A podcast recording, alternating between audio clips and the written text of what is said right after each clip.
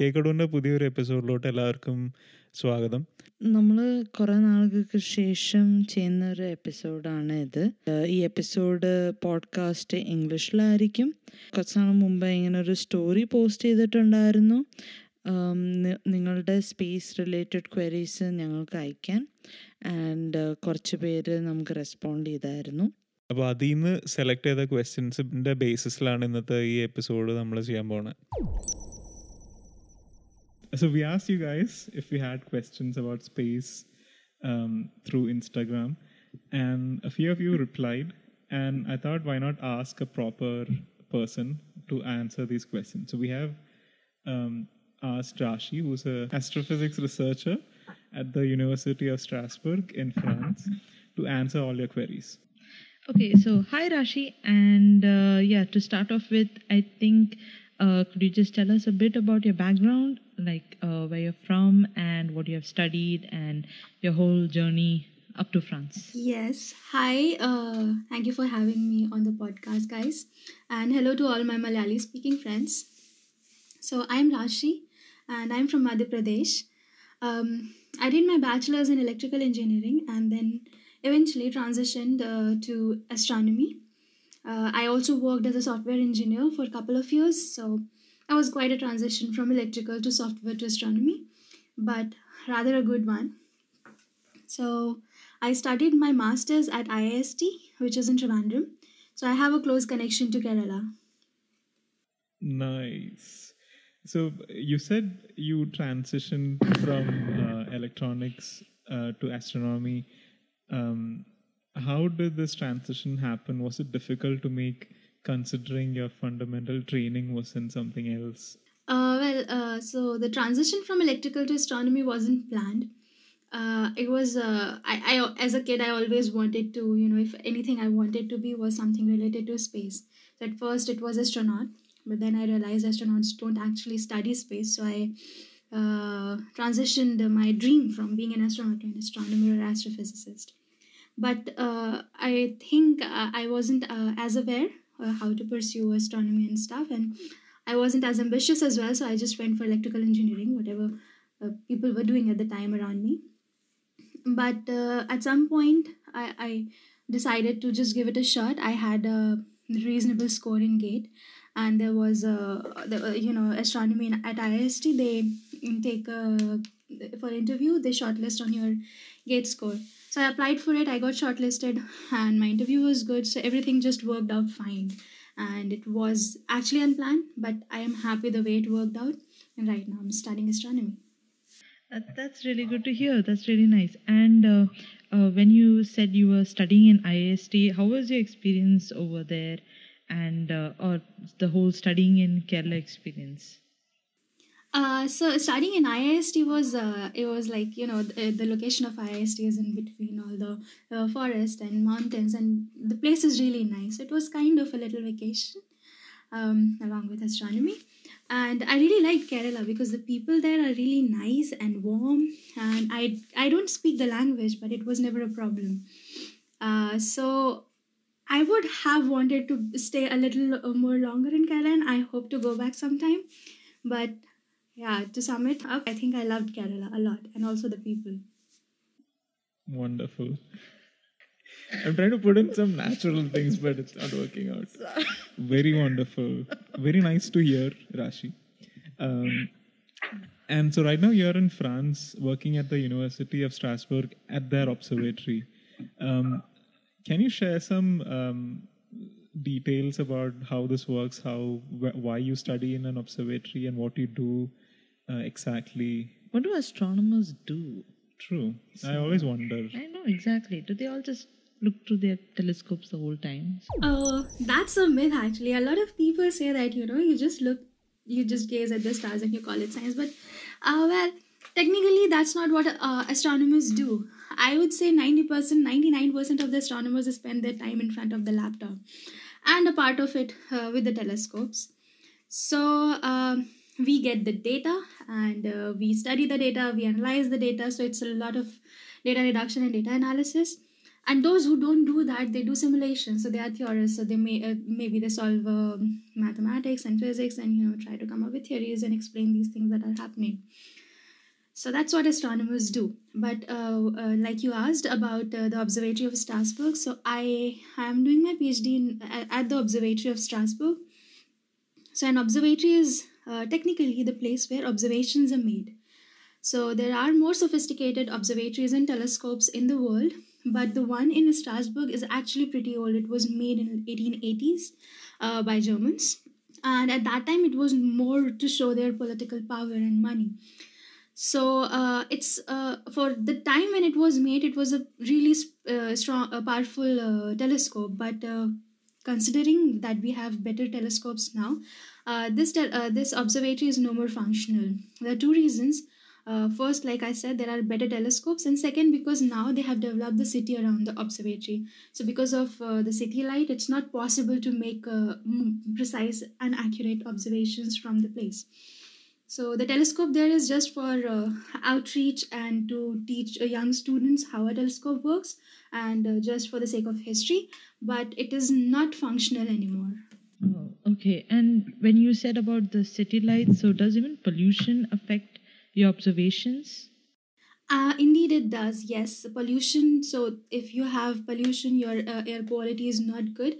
Uh, uh the atmosphere uh, has more tur- turbulence, which uh, introduces what we call bad seeing in our images.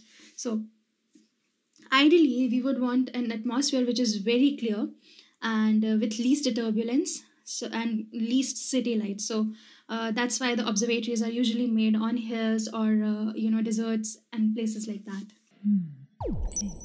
Cool. So um, so you said a lot of um, keywords throughout this session now. So you said astrophysics astronomy um, a lot of things. How do you differentiate uh, these terms? Are they all the same? Yeah so um, there are terms like astronomy astrophysics and cosmology that people usually interchangeably use for this field, but uh, technically speaking, they are not the same. When we talk about astronomy, we are uh, talking, uh, astronomy is basically uh, the science of observing uh, things in space. So, so the planets, the stars, etc. So when you're just observing these things, it's astronomy. Then astrophysics applies physics to astronomy and tries to explain what's happening and why it's happening, you know, and things like that. So that's the basic difference between astronomy and astrophysics. Whereas cosmology is just the part of astronomy that uh, studies the evolution and origin of universe. Nice. Okay that clears things up. Yeah. So uh, these were some of the questions which came up from the instagram story.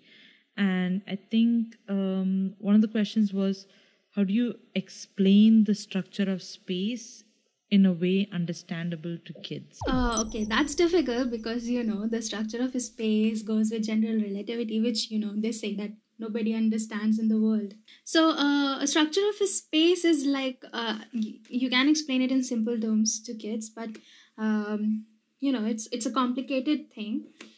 Uh, so okay so they say that a structure the space is uh, basically a fabric of space and time uh, what we visualize the space as a three-dimensional thing.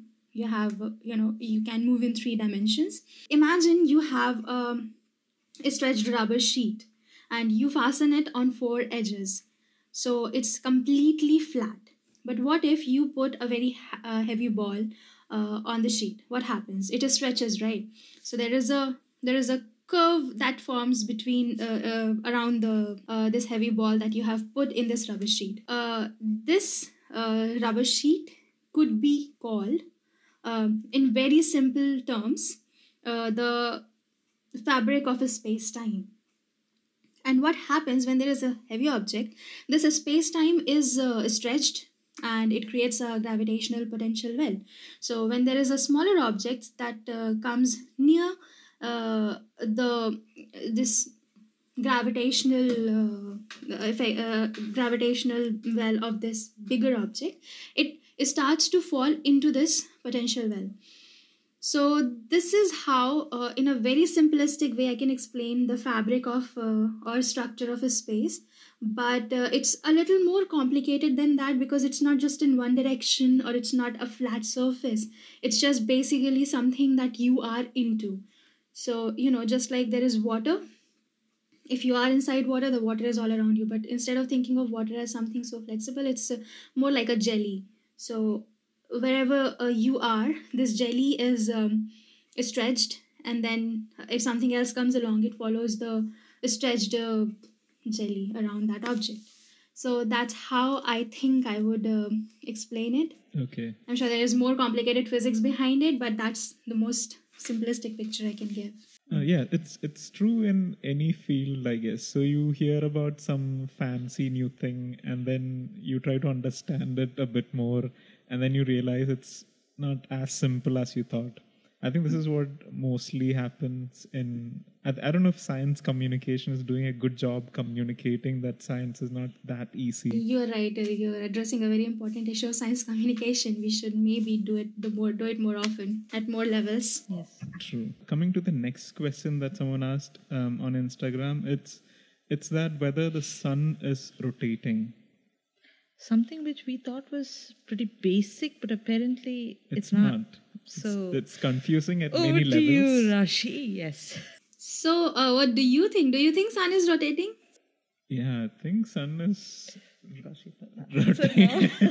so we yes. No, I- okay, let's let's pretend like we're dumb. I mean, we don't know anything. So I think the sun is revolving. Okay. Yeah, so sun is both rotating and revolving. So, Damn, that's, really? That's new. what do you think Earth is revolving around? The sun. Is it sun? The sun. It's not. It's not revolving around the sun. So you consider solar system as a system, and then there is a center of mass of this entire system, which happens to be very close to the center of the sun, but not the center of the sun. You know, uh, everything in the solar system, including the sun, is revolving around that center of mass of this entire system. So, so that point is outside the sun. No, so the sun is so big that it happens to be inside the sun. But if you speak mathematically and technically, it's not exactly the center of the sun. It's somewhere near the center of the sun, which is the center of mass of the system, not the sun. Okay. Oh, nice. Okay, that's something I thought I knew, but apparently not. Yeah. So sun is also revolving and then it's also rotating. So sun is rotating on its own axis. And how do we know it is uh, I think if you have heard about sunspots. So sunspots are regions of uh, low uh, low temperatures, relatively low temperature on the surface of the sun. And they appear darker. Hmm. So uh, when someone made observations uh, and looked at the sun, they were just looking at these sunspots, and then their location was changing. The sun, the location of the sunspot was changing, and it was periodic. So you know that's how you know the sun is also rotating because these sunspots are changing their position periodically. So that's how we know that sun is also rotating. So, are, are sun flares also related to sunspots? Yes, they are also related to the position of this uh, solar the sunspots. But how they are related will go into a very technical discussion. No, I just wanted to put it out there that I knew this term sun flares, so I just put it out there. Yeah, so uh, okay, I can very simply tell you that it's because of the magnetic field. You know, the dark spots and the bright spots they're connected by magnetic field. And when these, so you know, the sun is so big, uh, the it's not rotating.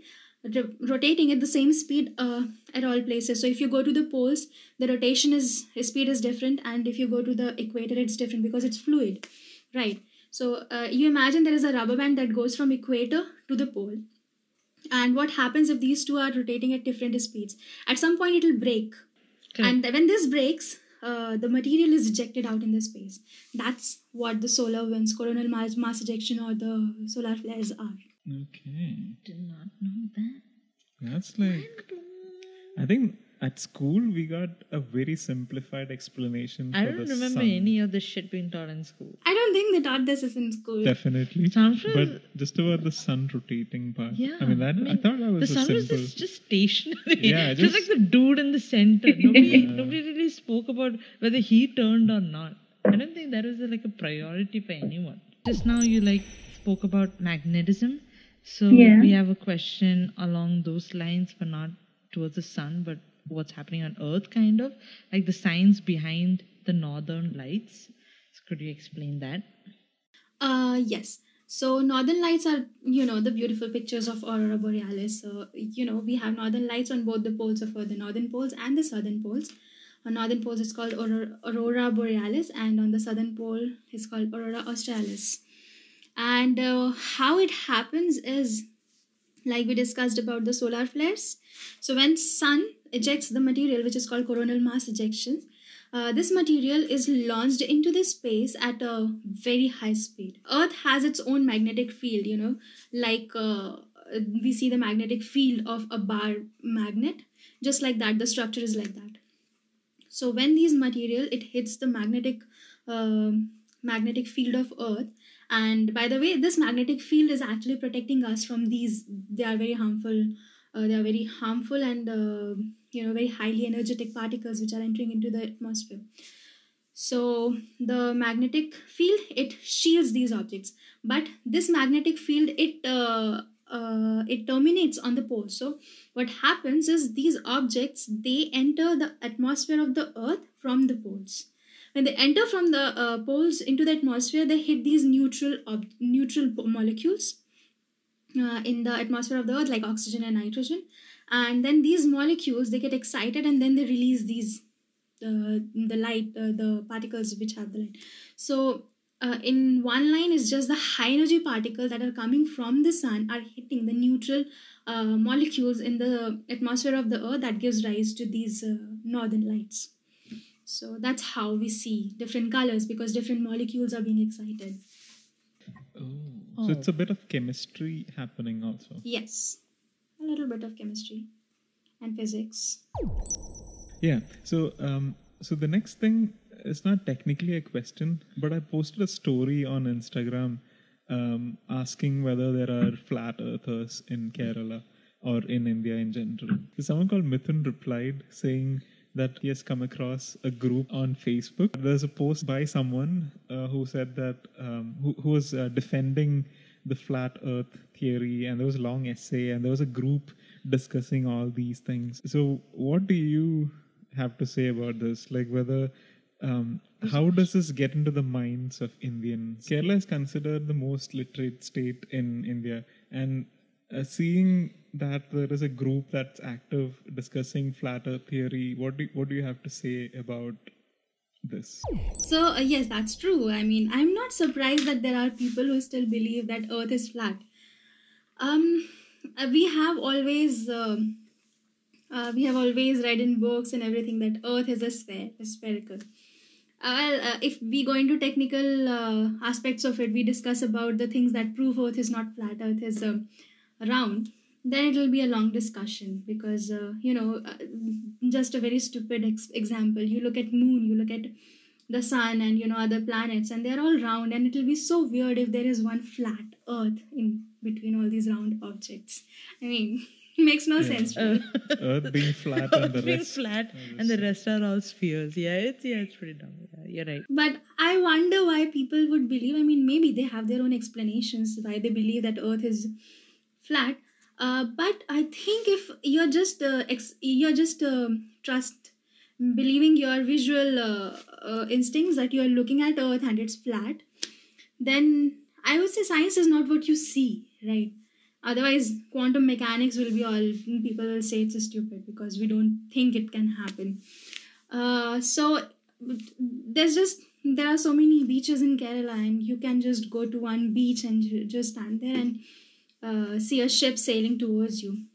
Why do you think that ship there is a sail on the ship and uh, you know if uh, you see uh, look at the horizon it, and it disappears. If it's a flat if it's flat earth it should be like the size will not decrease and it will be visible forever.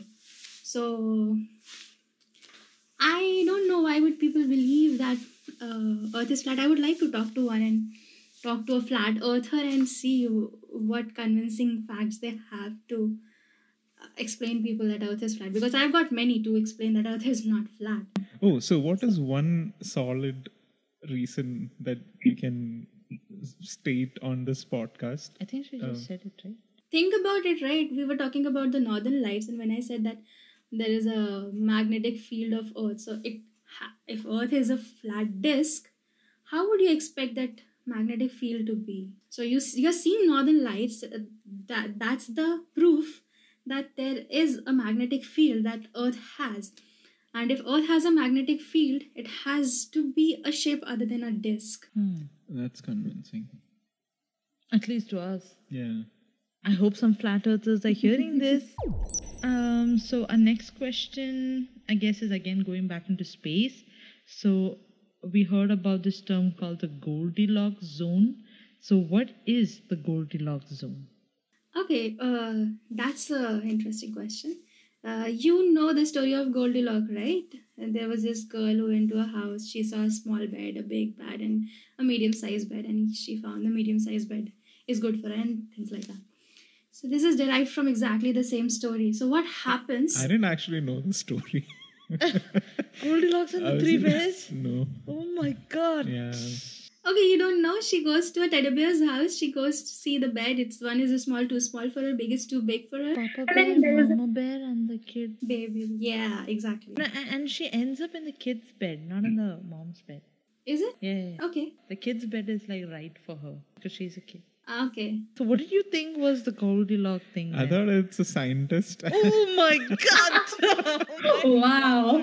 yeah. oh my god! Okay, so Yeah. that was nice. So today is a revelation for you. Goldilocks is not a scientist. It's a little girl in a kid's story. Oh, It's a- it's a story. Okay, cool. That's good to know.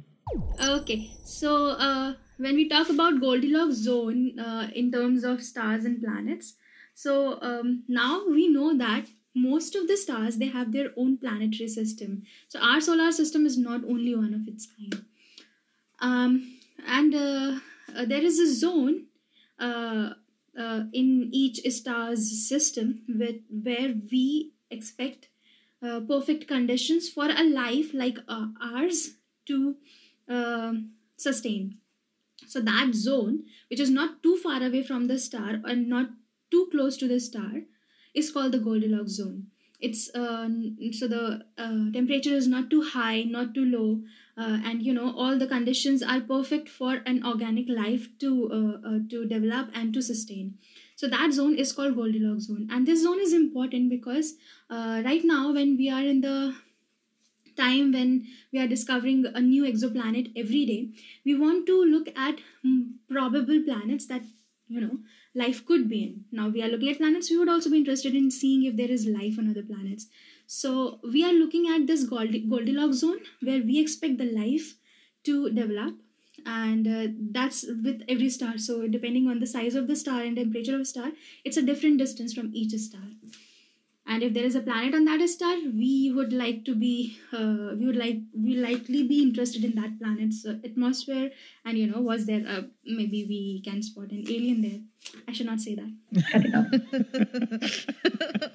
Ooh, an astronomer believes in aliens. well why not? I mean i think uh, initially when you thought that sun is the only kind of thing and, and all these stars are something then you realized your sun is nothing. There are not, there are other suns then there are planetary systems then why should uh, there be life in just you know a planet which is not important near a sun star which is not so important i expect there is there should be life on other planets as well Fermi's paradox, right? The possibility that there can be life um, based on the number of stars and galaxies that we have around us, based on probabilities. Um, yeah i don't know if you have heard i mean uh, a few months ago there was a discovery made that they have found uh, microbial life on venus which was later uh, said that it was not the case they found something else and they were too large to say something about it Oh. but Interesting. Well, that's like a very close planet. So, what is so Venus is the planet after us or before? Oh, before. no before us after us is mars Okay, so these these planets are also in the Goldilocks zone. uh no uh, venus is not venus is actually the hottest planet in the solar system Ah, I think we studied that in school. I think so. I think I forgot about it. I think you Let's forgot pretend about like it. we forgot. I think you forgot about it. okay. So, uh, so coming to the next question, Um, when will we get to the next inhabitable planet? Um, and why are we trying to get to Mars and all these space missions? Why is it happening? Why do you want to stay in another Say planet? perseverance. The Perseverance mission, for instance. Well, I have no idea why. I mean, yes, I can see why one would want to look for other options. Um, it can be just pure curiosity that you want to know. Um, you know, if was there any life? Because there are also theories that say that maybe Mars had life once upon a time. That then the life disappeared, and now it's just the barren uh, planet like it is now. So they're just trying to find the traces of water and you know other things on Moon and Mars and wherever you can go because these are basically the two bodies where you can uh, you have found the traces of water and stuff. Mm, but coming to your question, when will we get to the next next inhabitable planet? Well, um, I don't know. I mean, uh, considering possibilities now at this moment with all the technologies we have, with the economic condition in the world and everything going on, um, I find it like really unreasonable to look for another planet when we have a perfectly fine planet. Uh, you know, you have oxygen and everything, and if you think that you want to go to Mars and uh, establish a colony, you'll have to do everything. You'll just make a capsule for yourself. You'll have your own oxygen. You'll grow your own plants. I mean, I don't see any point until and unless it's just like, you know, the end of the earth and you want to relocate somewhere. But it's not the case. The things that could be fixed with all the money and resources people are putting in something such far fetched. Um, personally, I don't think that uh, it's a good idea uh, or a practical idea and let's just say even in next 100 years you never know that even you know we are uh, we are techn technologically advancing every day every year. So maybe in a hundred year we'll have the technology to move to another planet. But do you think with the population that we have now and economic disparity that we have now uh, it'll be uh, possible for normal people like you and me to relo- relocate to other planet? It'll be only the very rich people who will get to who will get this opportunity you know to It'll uh, be like the themselves. movie Titanic, like the rich on the top and then, then they surviving and the people on the bottom dying. Well, even in Interstellar, I think at, at some point they discuss this thing that even if there is a planet that he finds there a planet far, far away, uh, you won't be able to transport people, so many people to that planet just for the sake of saving the human population. That seems like an impractical thing, but it is a good science fiction idea to you know be able to go to another planet, and it's it's just you know your uh, human ego uh, wants to know it can do so much in those aspects Yeah, uh, related to that, I think, uh, yeah, this question I think really related to that about the whole cost of the mission, this mission especially, and uh, will it, it, it's like almost, is it enough to end poverty? Yeah you know like the government says you say that i want the the pothole in front of my house fixed then they say you know the soldiers are dying on the border and you want this. So it's like it's comparing apples and oranges. You want to end poverty i understand and there can be the, you know the, these ones you think that uh, they can be granted instead of doing things like this they can be used to end poverty. But then there are other things happening. There are so many rich people on the planet if they want they can end poverty in just one day. They can just give one tenth of their wealth. But well no that's not how things are done. So i don't think it's a fair comparison if you if you say that you know you have to it's about science and it's about uh, technology and whatever the nasa is doing. And you say that they should stop doing this and uh, maybe they should use this money to end poverty but what about other things I think that's like uh, something which always people try to when they it's like when you try to prioritize uh, spending money on all defense and when you cut down money for science and research or education Yeah. you need to allocate things to what has to be allocated to like um, yeah just taking uh, money or funding from one and then giving it to the other it doesn't really uh, both the things are suffering i feel it's like whatever the money has been taken from that suffers as well as whatever you're trying to put it to. Because still now you have not proven that you can fix it and just throwing money at it might not be the answer. And Yeah, actually, I- I think it might cause a lot of chaos also. Like you give money to a lot of people, uh, poor people, and suddenly they are rich. Um, let's assume that we gave all the money spent on the mission to poor people. They're all rich. They want to uh, upgrade their style of living. They all want cars. They all want houses. Um, I mean, this is kind of an evil thinking in a way. No, I mean, uh, Um, like uh, in this thing which I've been studying about sustainability, in that they kind of it specifically said like when we think rich, we only think of the what do you say the first world countries as in Europe and America. And we still consider ourselves like somewhere really behind Indians and the rest of the world. But actually, that's not true. We're all actually in the top category itself. It's very few countries you can say, like, and mostly in sub Saharan Africa, kind of, who are like still lagging a bit behind. And the only reason for that is because so one is education. So there's no education there. So the women are still being, I guess, married off at a younger age. So the number of children per woman is still pretty much higher over there. Whereas in the rest of the world, we have all come towards to either two kids or three kids, or some even one.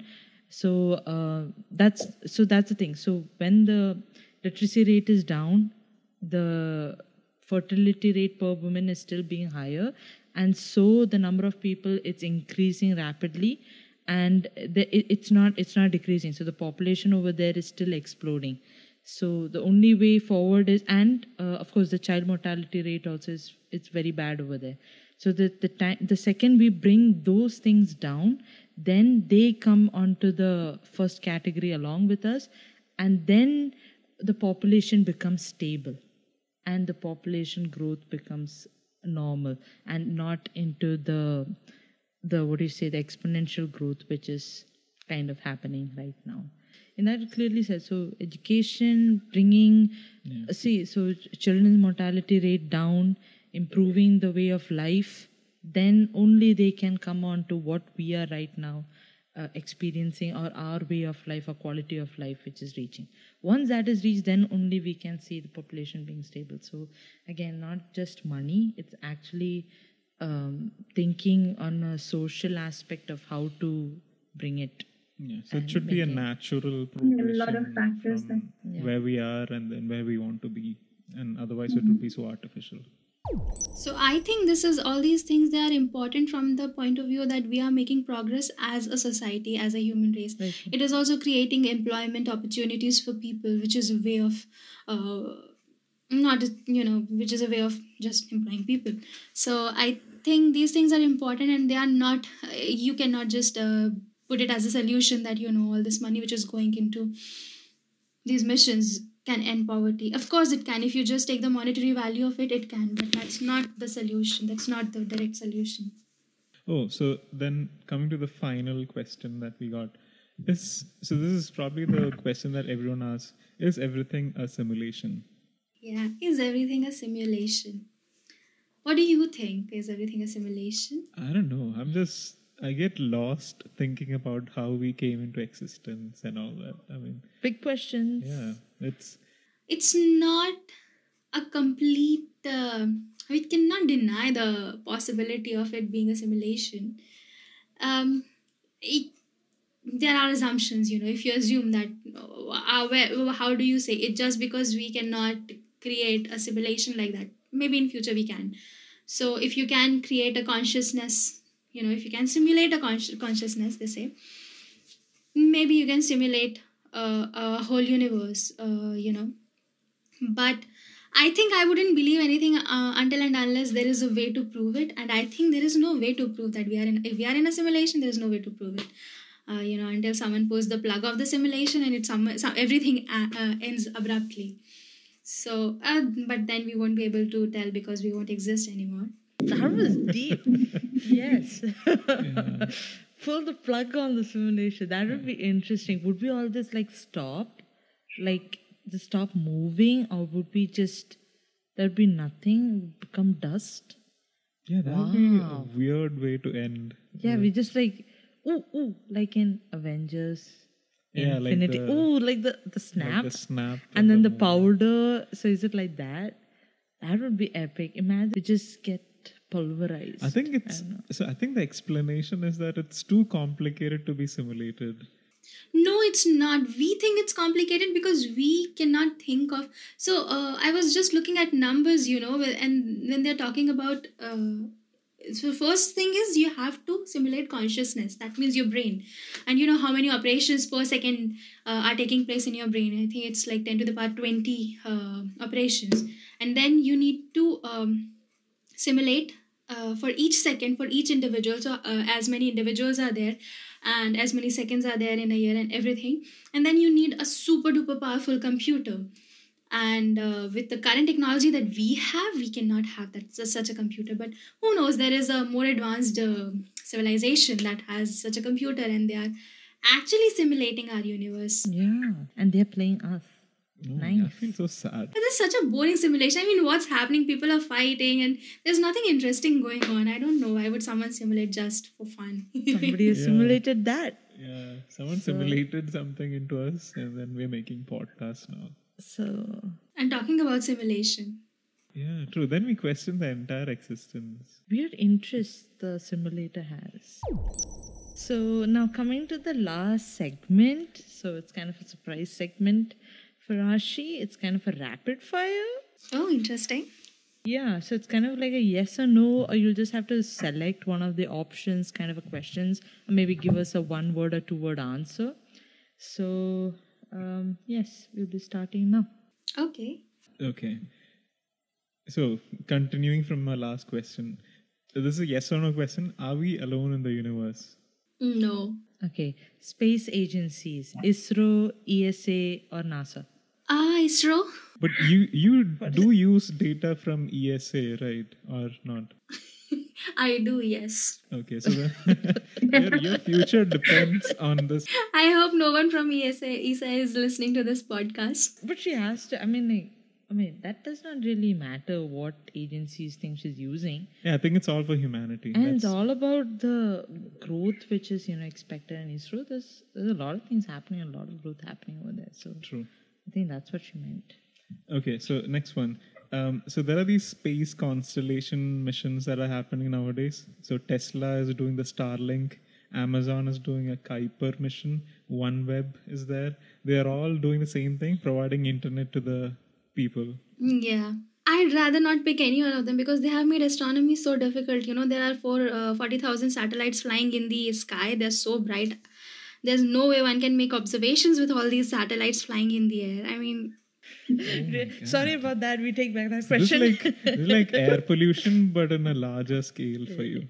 yeah, and there are not even 40,000 visible stars in the sky. I can't imagine what will happen when all these satellites will be flying in the air. you guys will literally be like, move, give us some space.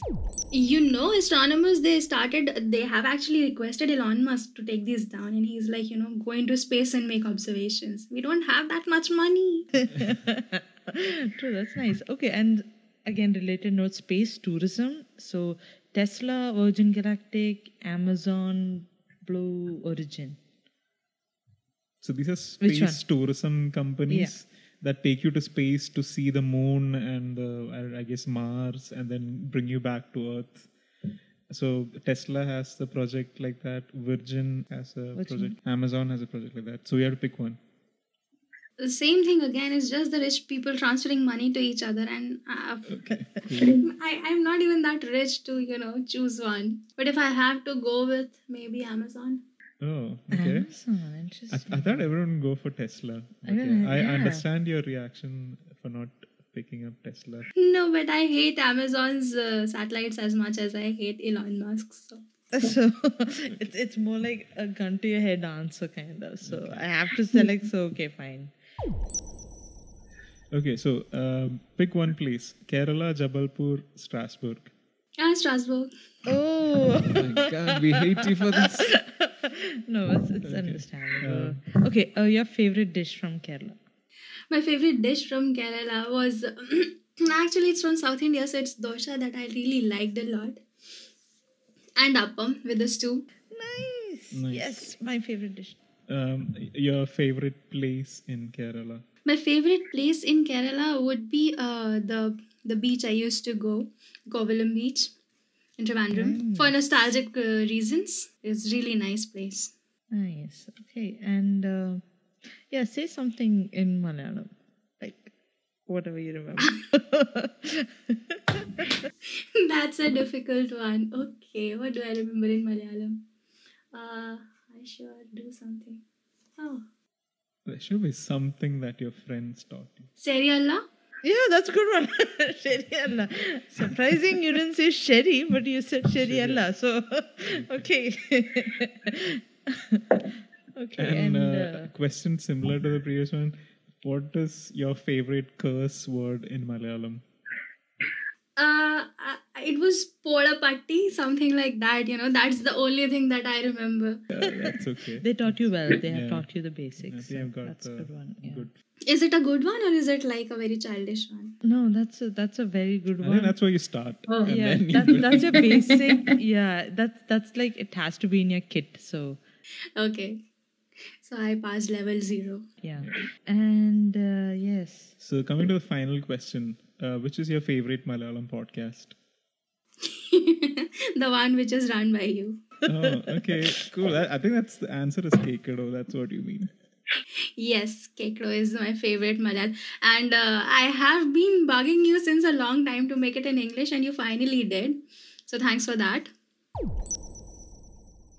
thank you, Rashi, once again for spending time with us, answering all our questions, and not just us, all the Malayali.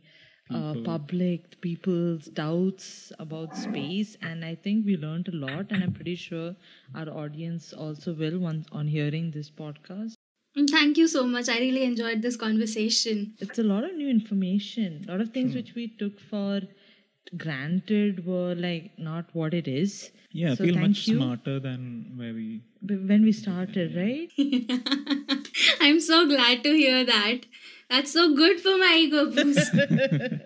so yeah thank you so thank you so much to you too. So uh, everyone on Instagram, please post your uh, questions if you have any to Rashi. to rashi And to us to rashi Yes, I'll be more than happy. can you share your Instagram ID if people want to contact you? Yeah, I also draw. So it's a Rashi underscore draws, R A S H I underscore D R A W S, Rashi draws. i think we can put that in the description like Yeah. So thank you for listening um, and see you next time.